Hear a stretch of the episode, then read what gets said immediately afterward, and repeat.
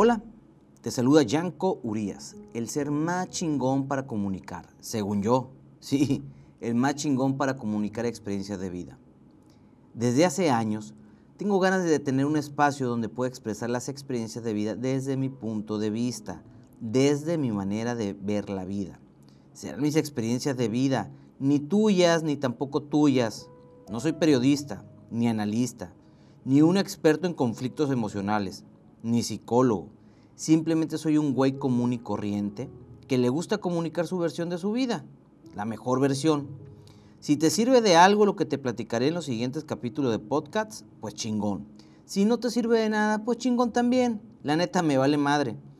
Tienes la opción de cambiarte inmediatamente de canal. No tienes tiempo de perder el tiempo. Hace unos días, platicando con mi hija más grande, ella apenas tiene seis años, me pidió que le prometiera que jamás me voy a morir. Lo más fácil fue prometerle que jamás me voy a morir. Pero no tengo por qué mentirle. Hacerle una promesa así que no podré cumplirle y que siempre recordaría y que recordará que no le pude cumplir el jamás morirme, porque me voy a morir y tú también te vas a morir. De entrada, le dije que todos en este mundo algún día vamos a morir, que es algo natural, que todos nacimos, creceremos, algunos podremos reproducirnos, algunos otros muchos no, pero sin duda alguna vamos a morir. Por eso es importante disfrutar cada respiro, cada suspiro, cada detalle de la vida. Por eso debemos aprender a vivir, reír, llorar, enojarnos y también aprender a ser felices. La vida es vida. Algunos viviremos muchos años, algunos otros pocos días, meses, o algunos muchísimos años, o pocos años, no lo sé. Nadie sabe cuánto tiempo vamos a vivir. Ser joven no significa que vamos a vivir mucho tiempo. Ser niño o una persona de tercera edad no es garantía de vivir mucho, ni tampoco poco. Porque en eso sales de tu casa y te atropellan y valió madre todo. Ya te moriste. O puede ser que tomes un avión y te caigas y te mueras. O sobrevivas. O simplemente te caigas de la cama y te pegues un madrazo en la cabeza y hasta ahí quedaste. Así de común es morirse hoy en día. Bueno, siempre ha sido común morirse, no es hoy en día. Continué platicando con mi hija. Le dije lo importante que era disfrutar y aprender y amar nuestro entorno. Lo importante de ser una buena hija. Lo importante de ser un buen padre. Le dije lo importante que era bailar, cantar, viajar, disfrutar los atardeceres, las noches, la lluvia, el frío y también el calor. También lo importante de respetar la vida, aprender a defenderse, Ahorita ella tiene apenas seis años, ya es cinta azul en taekwondo. Y estoy encantado y estoy muy orgulloso de ella. Más adelante seguirá en algunas otras disciplinas que le ayuden a su desarrollo.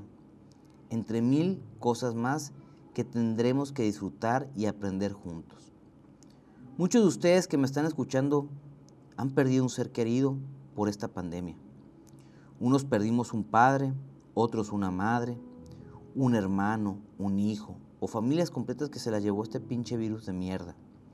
Y no tuvimos la oportunidad de estar los últimos suspiros con ellos. No pudimos abrazar su cuerpo, no les pudimos dar nuestra mano, ni saber cuál era su última voluntad. En mi caso, luego les platicaré.